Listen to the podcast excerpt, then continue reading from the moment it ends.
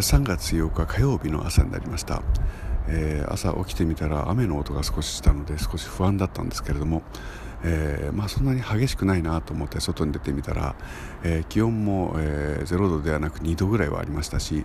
え雨道は濡れてなかったので、普通に外に出てまいりました。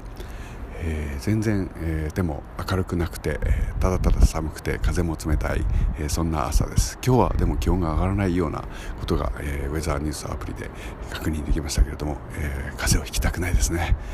えこれから、えまた10日ほど、えライブの準備をずっとこれやっていくわけですけどもいや風邪はひきたくないですよね